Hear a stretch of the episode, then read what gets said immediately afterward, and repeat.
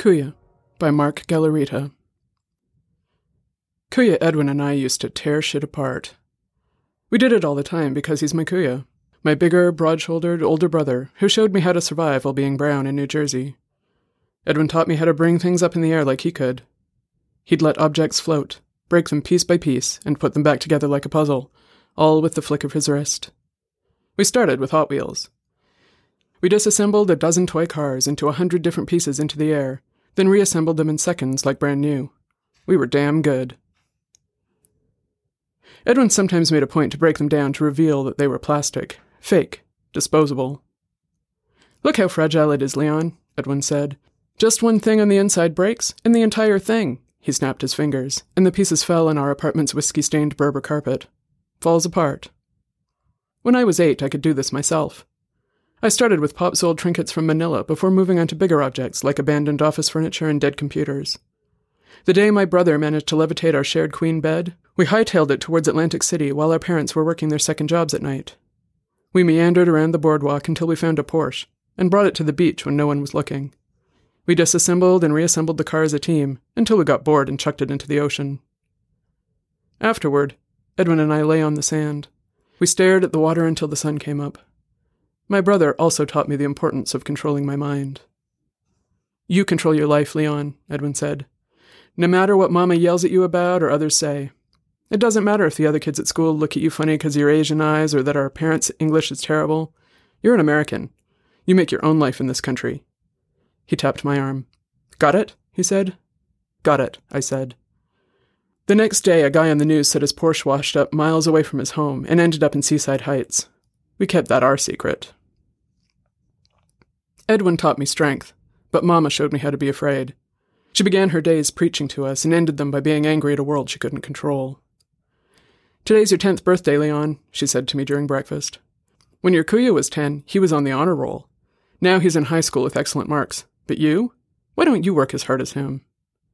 I stared into my bowl of Shop Smart brand frosted flakes. The sugar dissolved as soon as it touched milk, leaving a spongy grain texture behind. I'm trying, Mama, I said. She took down my last report card from the refrigerator. A thin blue sheet with classes I took in one column and letters of D and F written in red on the other. Red circles highlighted the grades around them, in case failure wasn't recognizable. Americans only care about your worth, she scolded, and right now, you're worthless. I cried as she continued her tirade about my shortfalls, comparing me to my Kuya Edwin at every turn. He sat on my right, slurping up his bowl of chocolate flakes for the leftover milk.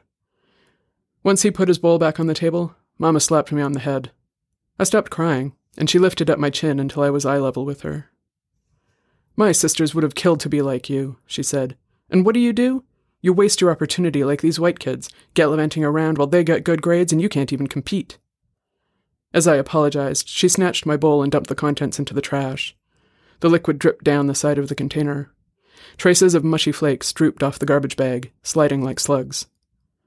You have to be smarter than all of them, Leon, she said as she started to wash bowls and dishes in the sink. Be like your Kuya Edwin or get out of my house. But as she finished scrubbing my bowl, the drying rack full of dishes and cups next to her sprang from the counter to the floor. White ceramic broke apart at her feet, and she shrieked. I immediately turned to Edwin. He giggled and waved his fingers in the air like a conductor. The kitchen cabinets opened one after the other as dishes and silverware flew out and danced around her or fell to the floor. Each chatter made her jump, while I stifled laughter, fearing what she'd do to me afterward.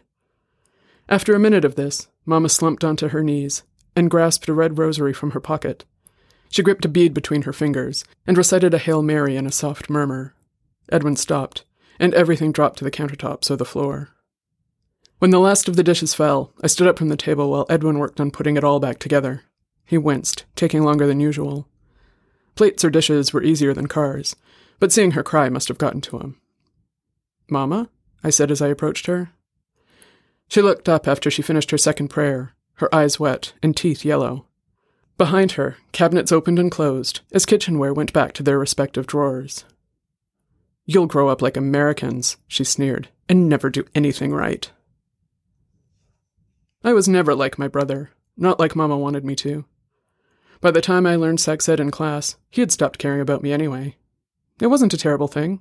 He stopped talking to me altogether his junior year of high school, Because Mama drove into a speeding Class 9 transport truck on Route 1, crushed on impact. Besides our blood, Mama's cremation, and our ability to move objects, there wasn't much that we had in common. It was easier when we were kids, but now Edwin didn't want to be seen with me. He looked at me like I was a stain. The summer after his junior year, he called me out in front of his friends when I called him Kuya. We're Americans, Leon. Get that shit out of your mouth. His friends looked at me and snickered. Although he treated me this way, I wanted to do what Mama said be like him or nothing. My abilities developed, and by seventh grade, I could convert our queen bed's comforter into a surfboard. I'd fly to Atlantic City or Trenton alone. I'd go anywhere I could sit by myself, honing my talents because no one seemed to notice or care about some quiet brown kid silently lifting benches off the ground. I didn't find anyone who could do what we did, and I was careful enough not to do it in front of anyone. Once I was confident enough in my powers, I got really ballsy and flew to Asbury Park where I'd strip apart yachts in the middle of the night I wanted to see what my life could have been like if I was born lucky. I broke the boats down, piece by piece of luxury and privilege. Sometimes I'd catch a family album, everyone well off and smiling in golf visors and polo shirts lounging by the ocean. Occasionally, I'd find a family that looked just like mine, but in brighter clothes and with mall brand names, not the knockoffs I wore to school. I tried to show Edwin my new tricks, but he was never around. He was always out. He lost a lot of weight, gained muscle, and hung out with shady looking people who smelt awful. He'd come home late and wouldn't speak to me. Sometimes he'd bring a girl over while Pops was at work. They'd pinch my cheeks and say how cute I was, but Edwin would take one look at me and close the door with the twirl of his finger. I knew something was wrong with Edwin, but what could I do? I was about to finish middle school while Edwin wallowed around. He no longer cared that I could juggle cars in the air or fly all the way to Orlando from Jersey on a makeshift car window surfboard. I didn't tell him because he stopped using his powers altogether. He never said why, but he didn't need to. Edwin wanted to support himself without using his abilities as a crutch. It's what Mama would have wanted. Although we were talented, we were born here, and we had to earn our living on their rules, with our hands and our blood. When President Bush approved a surge of troops to Iraq, my brother landed an Army ROTC scholarship at Penn State. When we heard the words full ride and free spoken about college, Pops lost his shit. I hadn't seen him that excited since Ma died. It looked like I had him again, the big brother who earned his way and did our name proud. Pops celebrated with us by offering to buy us our first beers. Edwin suggested Budweiser's, so Pops went out and got it just for him. We drank as a family until Pops passed out on the carpet and it was just us. We drank three more beers each. Afterwards, we flew to Atlantic City on a twin bed. On the boardwalk, we flung bottles into a brick wall to see how many we could destroy and put back together. I threw up, and he laughed at me. Then he threw up, and I made sure he wasn't going to die. When I woke up early to say goodbye the next morning, he was gone. I followed my brother's path. I survived high school and got into Rutgers on my own Army ROTC scholarship, just as my brother was getting kicked out of his service. The year before, he graduated college and commissioned as an officer, but now he was leaving it. Force shaped, he said in an email. He was disqualified because of personal ineptitudes he wouldn't elaborate. I heard through the grapevine that he got scared when he had to actually command people, tensed up, and couldn't handle the stress. He froze, he failed, and he ran, some army officials later told me and Pops. He ran away from it all. He wasn't my Kuya anymore. He was a deserter, a failure. The army told Pops and me something different. Edwin went absent without leave, AWOL. He ran away like a coward. I wanted to prove the army wrong. Edwin didn't scam the army out of a college scholarship. I called his cell, sent him emails, I even tried Facebook. I kept trying to reach him until he disconnected his phone and deleted his online accounts. By then, he wasn't Kuya anymore. He was a deserter. I thought I was going to try and be like him, but now all I wanted was to distance myself from his shadow. I restricted my gifts, because using them meant that we were brothers. Our skills were tainted now, useless, like Mama said we were. Luckily, none of my instructors knew about my AWOL brother or what I could do. Like my brother, I was just as good at lying. The only person who brought his memory back to life was Cadet Joelle Foster. She and I were in the same cohort, and we were paired up for land navigation exercises at Fort Dix. As a team, we traversed the New Jersey woods, running to each assigned point with an old compass and a map of Fort Dix from the 90s. Joel didn't bring him up until we were almost done, struggling to find the last point. I hobbled quietly, my feet blistered halfway through the course, while she paced with me until we stopped at the bottom of a hill. Our brothers were classmates at artillery school, Joel said with a bit of southern twang. Originally from Atlanta, her family moved up north to start up one of the first black owned tech companies in Princeton. Is that so? I said. Well, I haven't talked to him, so yeah. She drank from her canteen. My brother said he was a good guy. I took out my Lensatic compass to orient us. I was struggling with her questions and figuring out how to unscrew myself. We were lost. Hey, are we okay? She said as she took out her own. We're all right. I put the compass against my chest. The magnetic arrow spun in circles. Her question made me lose my control. I took a deep breath and remembered to control my powers. Don't be like him. Are you sure? Just give me a minute. Stop, Joel said. Let me see the map. Apprehensive at first, I caved and pulled it out of my cargo pocket. She said we had been heading in the wrong direction, but we eventually found our final checkpoint to complete the training exercise. It was 500 meters in the other direction. Good job, Lieutenant, she smirked as she used a checkmark clacker on our answer sheet. My head swam with thoughts of Edwin, embarrassing myself as a soldier, and finally the image of my mother dying on a highway. Branches in the trees started to shake around me until Joel tapped my arm. On the walk back to the operations center, I moved ahead in an attempt to avoid her, yet she persisted. Your brother always looked like he had a chip on his shoulder, she said. At least that's what I heard. He failed the course the first time, and they tried to make him retake it, but he. I stopped and looked at her. He's a deserter. Yeah, look, it's just weird to me. I didn't know people still do that or if you knew where he was. Is he safe? Why, you gonna snitch on him? She pushed me. Excuse you. I'm not going to snitch on him. It's just, he's your brother. Him running away like that isn't easy for you. Whatever. I shrugged her off and walked back to base. After we turned our scorecard in and waited until everyone made it back, I walked up to her as she ate a protein bar away from the other cadets. I was out of line, Joelle. I scratched my neck and looked the other way. I'm sorry. She looked up at me. Sit down, weirdo. I did. You're mad. I get it. Do me a favor and don't bring him up to others. She nodded. By the way, I was joking earlier. You're not a bad cadet.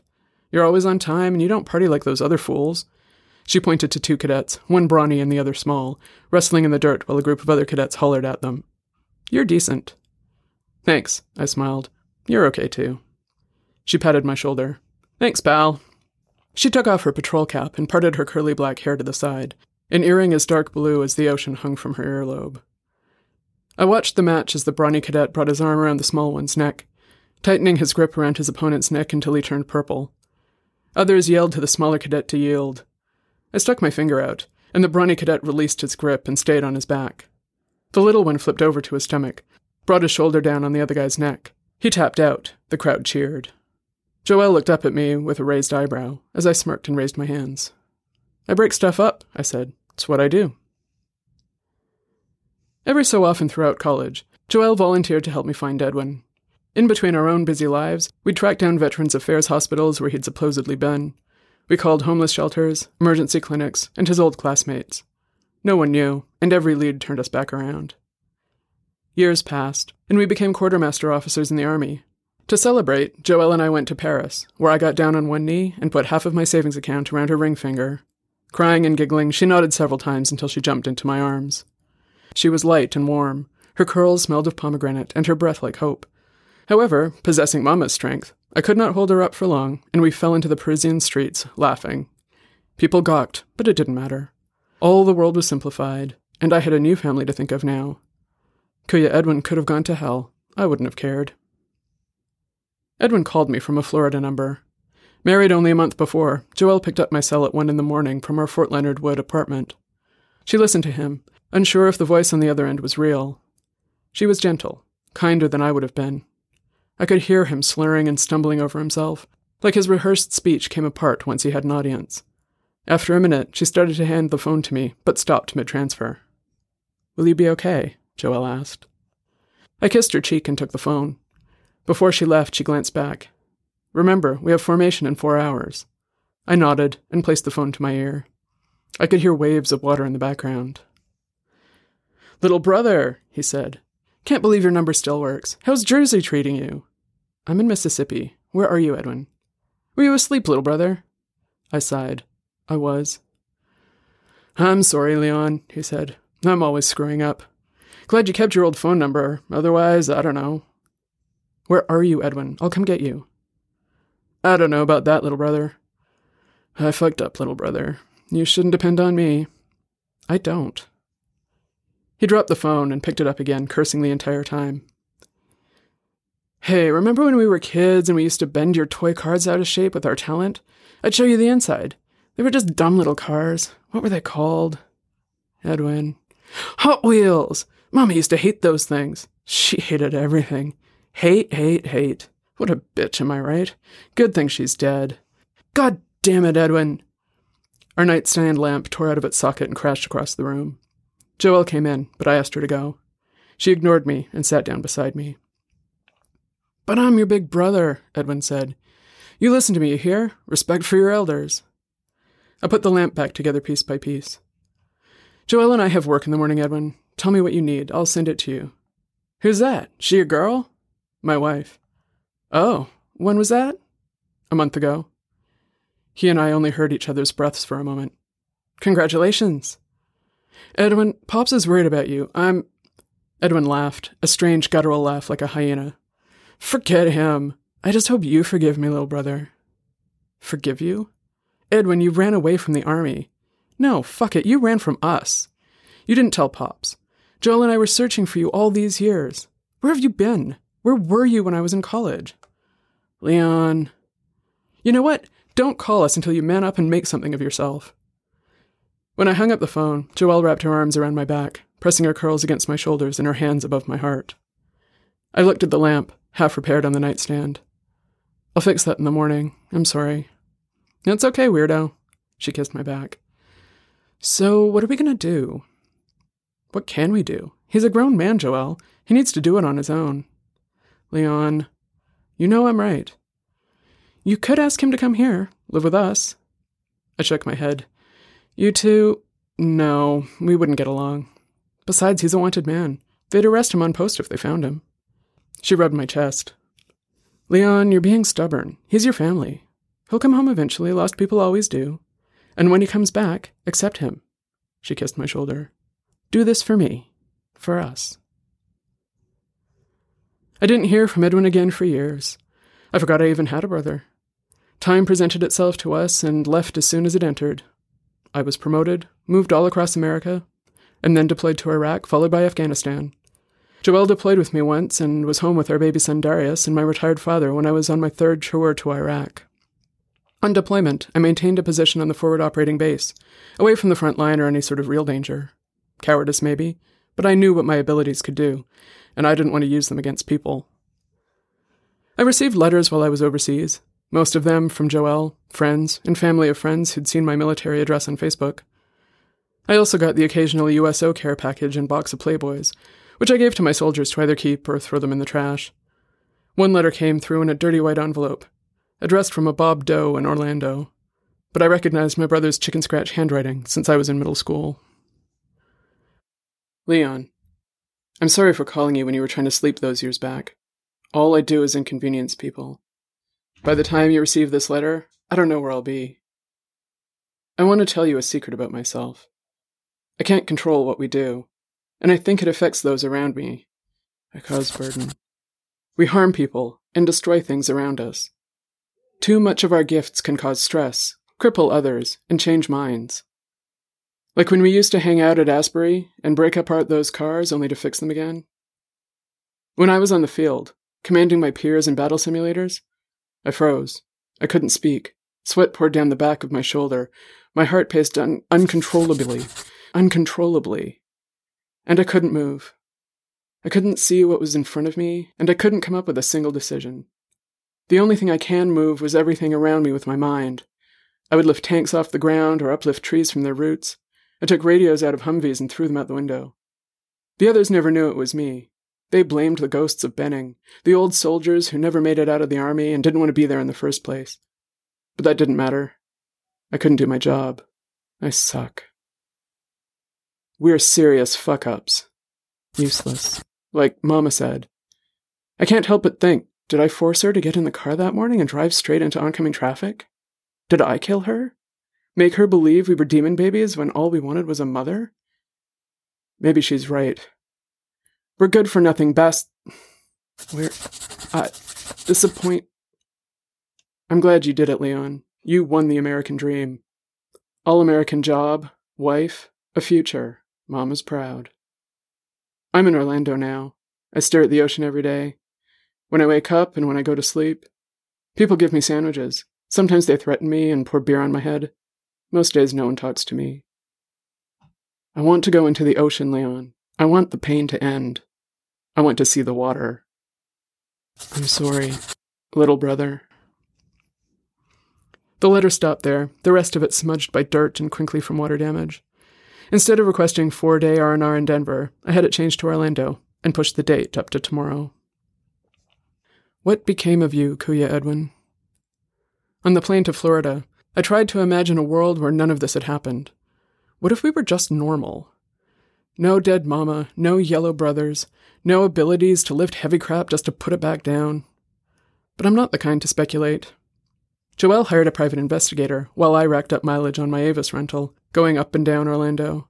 I searched bars, shelters, and other places where he may have gone. I spent a day all over the city until the investigator called and told me to go to the Orlando police headquarters. Uncertain and unaware of what I could expect, I thought of the worst. Maybe Edwin had committed a terrible crime, or he was in the morgue?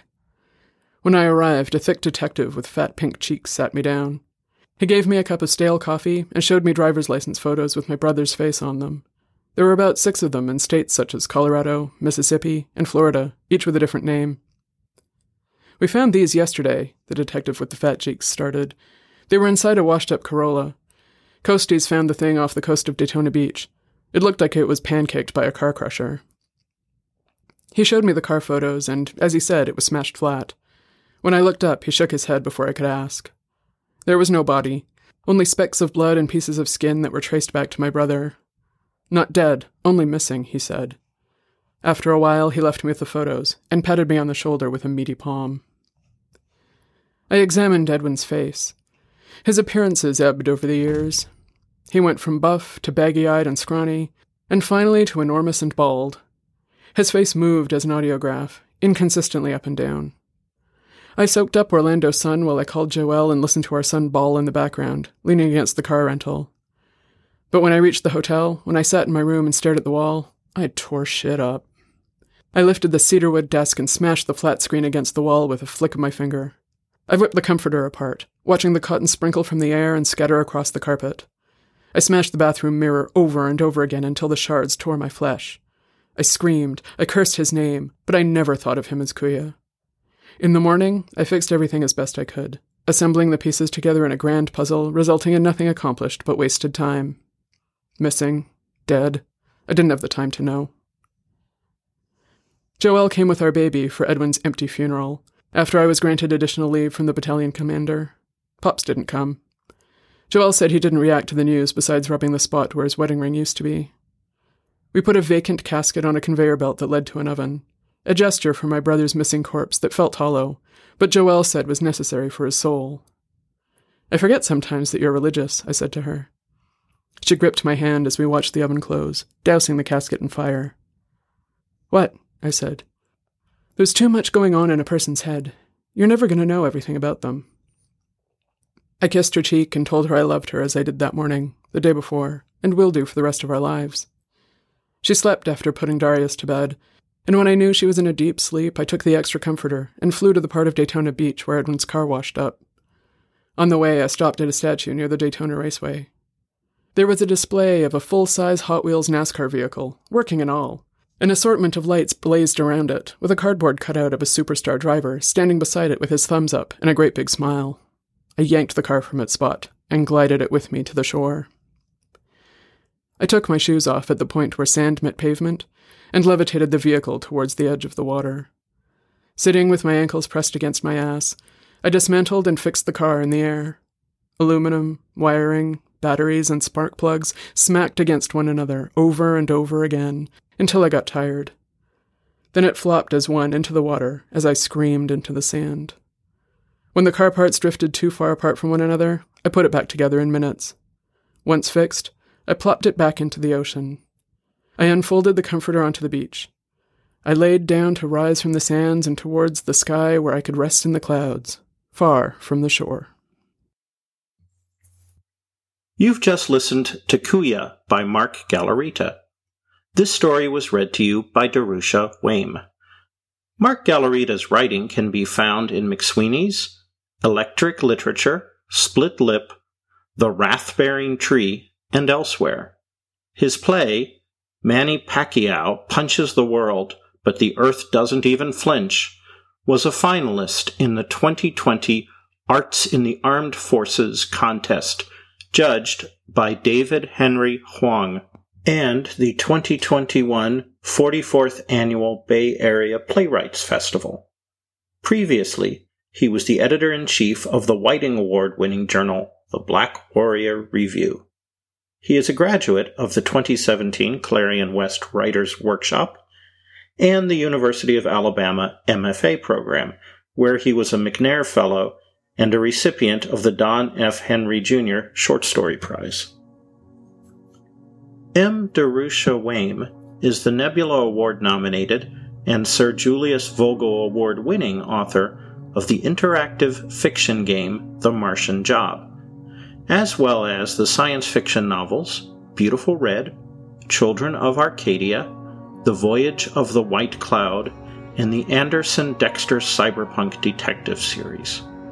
Their mainstream books include the Devi Jones Locker Young Adult series and the humorous coming of age novel The Home for Wayward Parrots. Darusha's short fiction and poetry have appeared in many venues, including Terraform and Nature.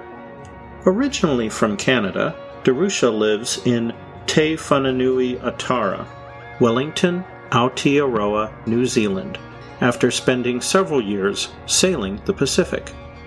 To find out more about Many Worlds, check us out at manyworldsforum.com. Thank you for listening to Many Worlds.